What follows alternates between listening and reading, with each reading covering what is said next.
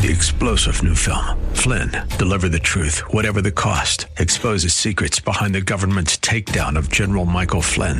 Flynn knew what the intel world had been up to. He ordered the first audit of the use of contractors. This set off alarm bells. He told the truth. He was the most dangerous person for Donald Trump to hire. They had to get rid of Flynn. Flynn, deliver the truth, whatever the cost. Available now. Watch it today. Go to salemnow.com. Salemnow.com. Faith Talk Tampa. Online at letstalkfaith.com. Download the Faith Talk Tampa app. Following is sponsored by Verse by Verse Ministries and is pre recorded.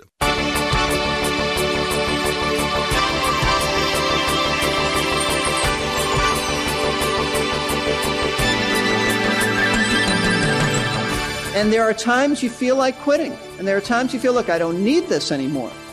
Why don't you quit? I'll tell you why. I'll tell you why you can't quit serving Christ. Now, you may move around from one area of service to another, but you can't quit serving the Lord because the Lord, you know, has called you to serve Him. And you are not your own, you belong to Him. And you'll never be satisfied not serving Him. You see, your perseverance in the midst of suffering for Christ proves that the Lord is so real. And you know what? It proves that He's worth suffering for. No one will ever stumble over your conduct when your conduct reveals a Christianity and a Christ who's worth suffering for. My mom used to say, I worked my fingers to the bone and all I got was bony fingers. You know, it often seems like the more we try to do for the Lord, the tougher it gets. Life often seems unjust. Years ago, comedian Jack Benny received an award. He commented, I really don't deserve this, but then I have arthritis and I don't deserve that either. Now, you'd think, though, in a church, the leaders who are working hard and sacrificing daily for Jesus would get treated better. Uh, sometimes they do. My church is a wonderful example in that regard. But that seems to be the exception rather than the rule. We'll explore that more fully today on Verse by Verse with Pastor Steve Kreloff, the teaching pastor at Lakeside Community Chapel in Clearwater, Florida. We've been studying 2 Corinthians chapter 6 for the past few days as we've considered some things that hinder the gospel. In verse 3, Paul admonished us to give no cause for offense in anything, so that the ministry will not be discredited. If we walk about being born again, we need to show we are born again, to walk worthy of the calling by which we've been called, as Paul told the Ephesians. So grab your Bible if you can, and let's get started. Here's Pastor Steve. You know as well as I do that Christians live in, uh, when Christians live in conflict with the high standards of Scripture, we're laughed at by the world. They mock us. They, they, they laugh at us. They ridicule us. They call us hypocrites. They, they just make jokes about us for being such phonies. They mock us with skits on such television programs as Saturday Night Live and the old church lady, self-righteous woman. They mock us with old Hollywood and sometimes new Hollywood movies, old ones like Elmer Gantry. Television shows that depict ministers and Christians in, in general as self-righteous people who are always harping and preaching to others, but they're living immoral lives and they're dishonest and they're money hungry and that's the way the world sees us.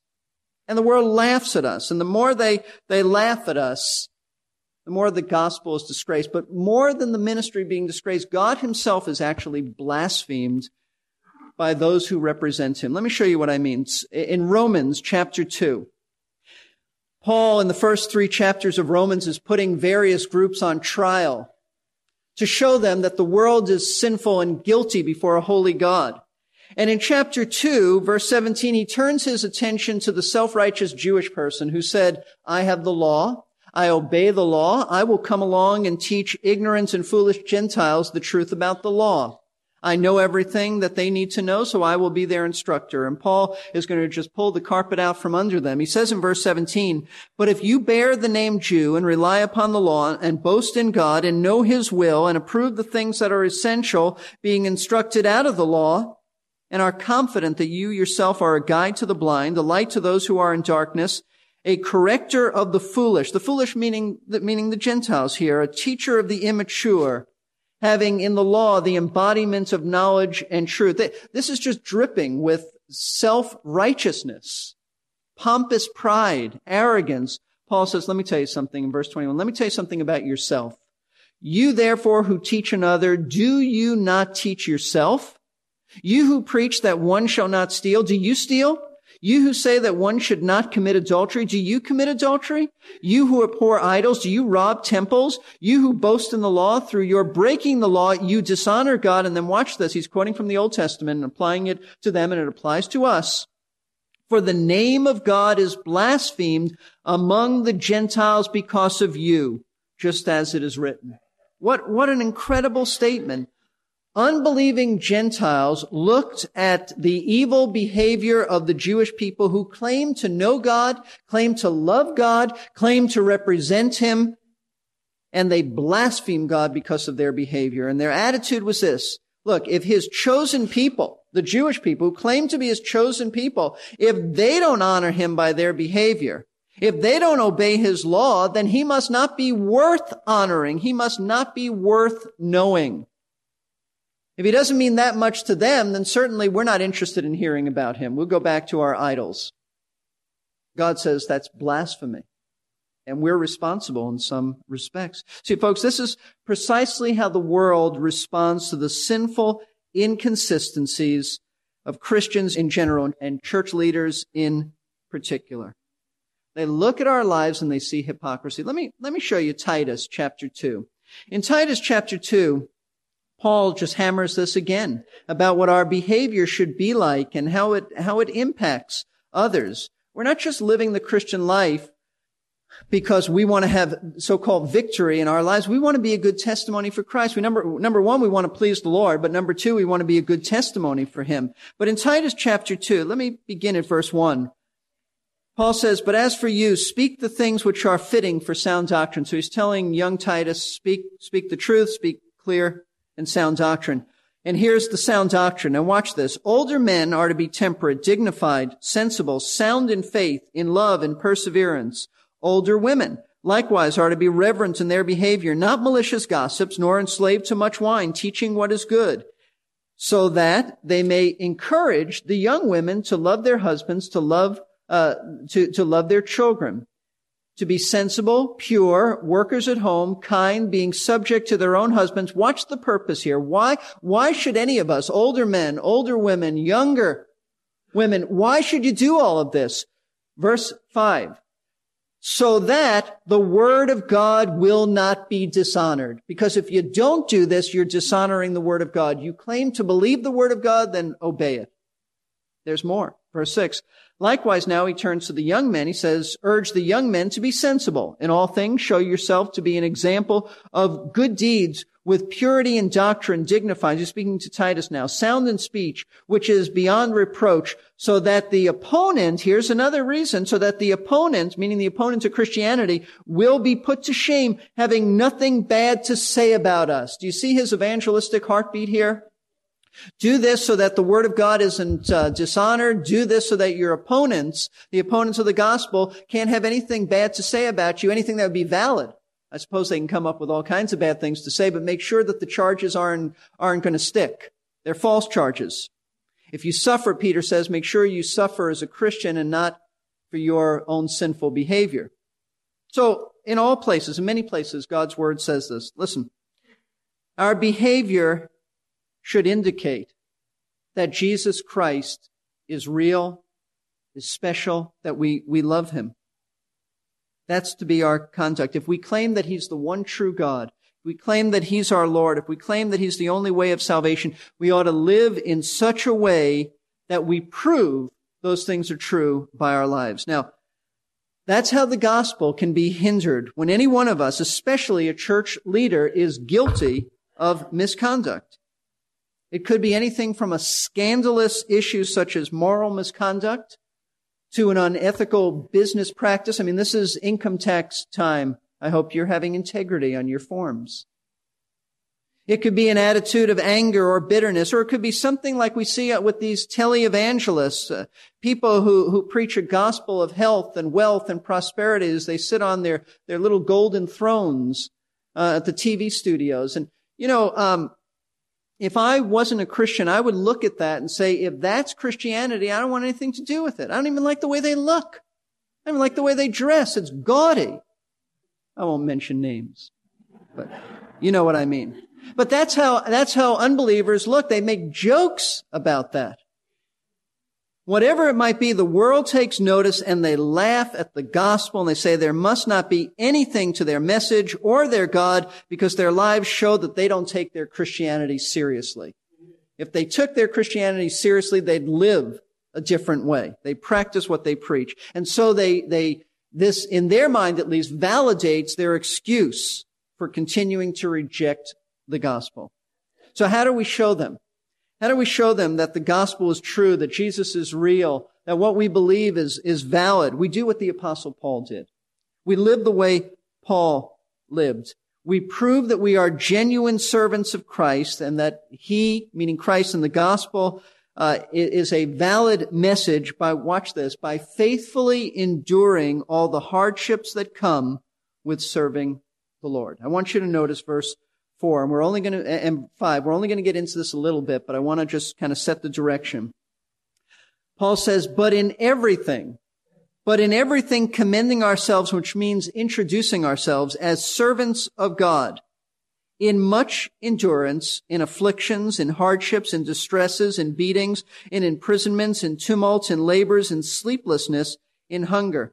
Paul represents himself as a legitimate servant of God by his conduct, watch this, in the midst of trials and suffering. He doesn't say, watch how popular I am. Watch how much money I can collect for the poor believers in Jerusalem. He doesn't say anything about that. He doesn't say, look how many letters I've written. Look how many friends I have. No, he says, I, I commend myself as a legitimate servant because I have faithfully endured suffering for Christ. Now I want you to take note of this. The key to understanding what Paul is talking about is the first phrase that introduces these, and, and there, there's a whole list of suffering that he went through. It actually goes beyond verse five. But I, but notice in verse four, the phrase in much endurance. These words, I think, are set apart from all the, the other words, and I'll tell you why, because they're different. Unlike all the other words which are in the plural, this is singular. This is singular. In much endurance, it's also the only expression with an adjective. It's not in endurance, it's in much endurance, which would seem to suggest that Paul intended to convey the thought that endurance marked all of his suffering and service for the Lord. In other words, the most convincing proof that Christianity is real and that someone is a true servant of God is that throughout every type of trial, every type of trial, he patiently endures, meaning he perseveres. He's, he's faithful, that when the dust settles, he's still serving and honoring the Lord. That's, that's the proof. That's the proof. See, if you want to know the genuineness of an individual's ministry and, and how serious he is about his faith and his relationship with Christ, see how he handles difficulties. Anybody can smile and say, praise the Lord when things are going well. Anybody can do that. That doesn't take a whole lot of grace to do that. But a genuine man or woman of God reveals the reality of his walk with Christ by enduring all kinds of suffering with his faith intact. It's just the way it is. That's the way Paul conducted himself. That's the way we're to conduct ourselves. Now, at this point, he doesn't specify his sufferings, but um, he does tell us in general, uh, in general terms, what those sufferings were like. And, and the point being is that he endured them all. He lists in verses 4 and 5 nine specific afflictions that he endured for the sake of Christ. And these nine afflictions can really be broken down into three categories. We'll only look at the first one this morning. General trials, trials that every leader, every leader in, in a church context, spiritual leader, Christian leader endures. He says in verse 4, but in everything commending ourselves as servants of God. This is how you know if someone's a real servant. In much endurance. And what he means is this, he endures in afflictions. He endures in hardships. He endures in distresses. Afflictions, hardships, and distresses are broad, general words that describe the various pressures and uh, oppressive situations and difficulties that Paul faced and that, quite frankly, every Christian leader faces. It may not be exactly what Paul faced, but we all face these trials as leaders. The principle is this. Those who serve Christ will have trouble. It's inevitable. And by not turning away from their respective ministries. And I, I mentioned several ministries before. By not turning away from them, you prove the genuineness of Christ and his message. Those of you who serve in this church at Lakeside in any leadership capacity understand the difficulties of ministry. You understand that. There are pressures and demands put upon you that, that you face that are not pleasant. They are not pleasant. There are times when you feel like, look, I have enough problems at work. I don't need more problems at the church. Nobody needs them, but we get them. We get them. There are people conflicts. There are misunderstandings. There are um, sometimes misunderstandings because of a lack of communication. There's a lack of responsiveness to people. You pour out your heart to them. You counsel them. You go over the scriptures and they don't listen. And they don't listen. All kinds of, of difficulties. Oh, you work very hard. You get no thanks for it. And many of you get no pay for it. And there are times you feel like quitting. And there are times you feel, look, I don't need this anymore. Then why don't you quit? Why don't you quit? I'll tell you why. I'll tell you why you can't quit serving Christ. Now you may move around from one area of service to another, but you can't quit serving the Lord because the Lord, you know, has called you to serve Him. And you are not your own. You belong to Him. And you'll never be satisfied not serving Him. You see, your perseverance in the midst of suffering for Christ proves that the Lord is so real and you know what? It proves that he's worth suffering for. No one will ever stumble over your conduct when your conduct reveals a Christianity and a Christ who's worth suffering for. That's Paul's point. When the world criticizes the ministry and mocks and, and laughs at us, Paul says, let me present my life to you by God's grace, nothing that he had on his own. And he says, look at all the suffering that I've endured. I've been faithful. I've been loyal to the Lord. Would I do this if there was nothing to Christianity? Absolutely not. Then eat, drink, and be merry, for tomorrow we die. The fact that you persevere, the fact that you put up with the hassles is proof positive that your faith is real, that your God is real. And you live in such a way that validates the truthfulness of the gospel.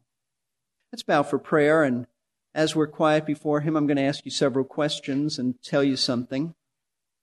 If you claim to be a Christian, then the message is live like one. Live like one.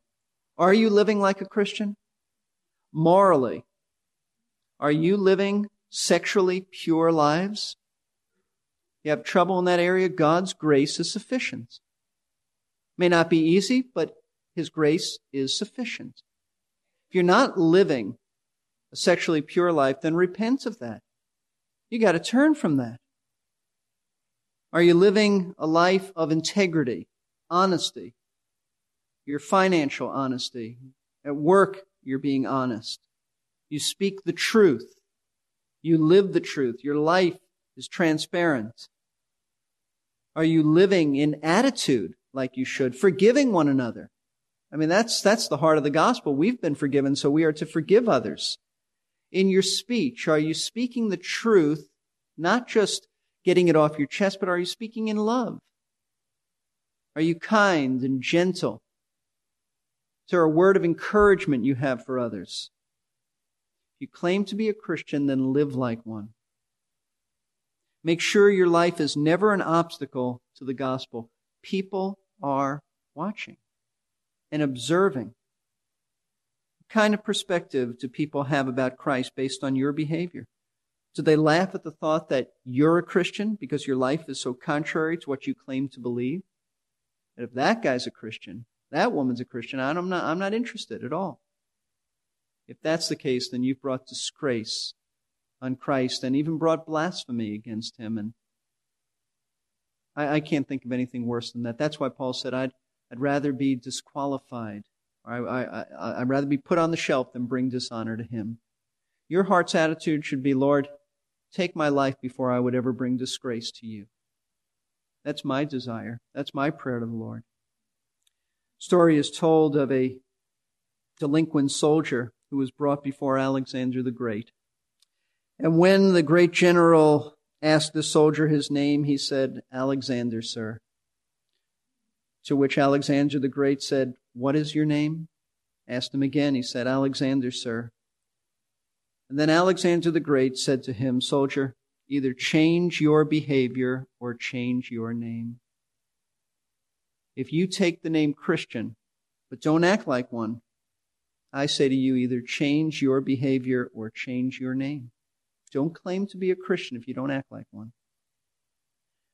And I want to say to those of you who lead others, you're involved in leadership, which is not easy, and you suffer for it. I want you to be encouraged because your serving is not in vain. It may feel like that, it may feel like it's in vain, but it's not. Your perseverance for Christ proves the reality of the Lord Jesus. He's worth serving even if it means suffering. Your labor is not in vain in the Lord. I want to say to those who may not know Christ, it's possible that you have stumbled over a Christian's behavior in the past or even now. And there's nothing that I can do about that. I'm terribly sorry and grieved over that, that you've been exposed to it. But God will never accept that as a valid excuse for not trusting His Son for salvation. You may use it as an excuse, but it's not a valid excuse. His servants are not perfect but he is. The issue is not what you think of God's servants, it's what you think of God's Son, the Lord Jesus. So I urge you, I invite you to come to Christ. May this be the day of your salvation. And when we close the service, one of our elders will be up at the frontier, and if you'd like to speak to him about coming to Christ, he'd be happy to explain that to you. I'll give you a few moments to meditate on this, speak to the Lord, and then I'll close in prayer. Father, these are sobering words from your heart to Paul to ours. And there may be some here who need to repent over behavior in their lives. We pray that that would take place and that they wouldn't make any excuse for their behavior. We pray that we might take these truths to heart, Lord, and, and live in such a way that demonstrates that we represent Christ with a clean life. Certainly, Lord, none of us are perfect. Certainly, we preach a message better than ourselves because we preach a perfect book and a perfect Savior.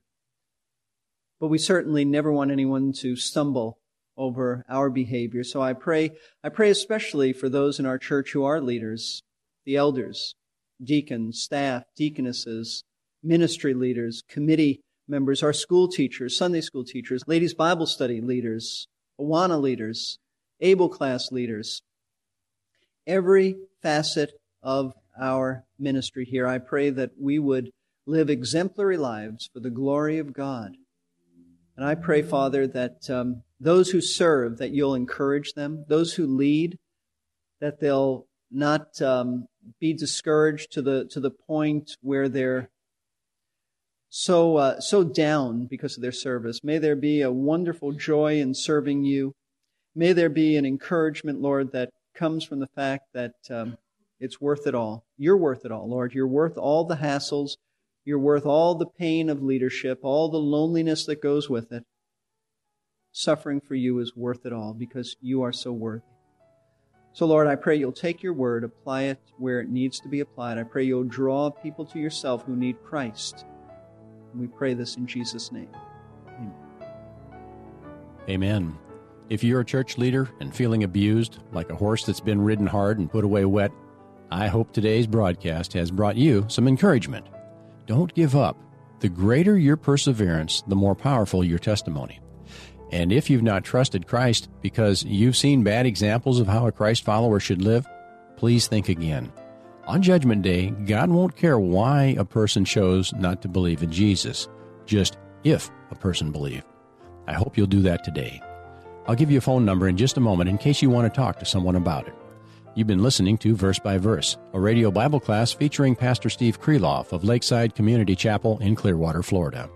If you're interested in finding out more about Lakeside, or if you want to talk to someone about salvation, call 727 441 1714. By the way, you can also call that number if you'd like to have a free CD with the three part sermon Pastor Steve just finished. That's 727 441 1714. Ask for message 632 Hindrances to the Gospel, Part 2. Verse by Verse is a listener supported ministry of Lakeside. For more about Verse by Verse, or to stream or download any of our hundreds of previous broadcasts, go online to versebyverseradio.org. If you'd like to help support this ministry, we'd be grateful. You can call Lakeside at the number I just gave or go to the giving page on our website to see how you can give easily and securely online. Again, that's versebyverseradio.org. This is Jerry Peterson. What does the perfect church leader look like? Well, I'm not sure because there's never been a perfect one other than the Lord Jesus. So, our goal as church leaders should perhaps be to emulate him. The closer we get to that, the more we'll promote the gospel and the less we'll hinder it. Today's class ended in the middle of one of the Apostle Paul's lengthy sentences. Paul went Three star general Michael J. Flynn, head of the Pentagon Intelligence Agency, knew all the government's dirty secrets. He was one of the most respected generals in the military. Flynn knew what the intel world had been up to. He understood its funding. He ordered the first audit of the use of contractors. This set off alarm bells. The explosive new documentary, Flynn, Deliver the Truth, Whatever the Cost, uncovers the facts behind this scandal. Flynn told the truth. He was the most dangerous person for Donald Trump to hire. I find out the worst enemy that I'm going to face in my life is right here in America. They took my assessment and they wanted me to change it. And I was like, I'm not changing it. They had to get rid of Flynn. With in depth interviews, archival footage, and never before seen personal records of the man behind the headlines. I just felt like I was drowning. Flynn, deliver the truth, whatever the cost. Available now. Watch it today. Go to salemnow.com. Salemnow.com.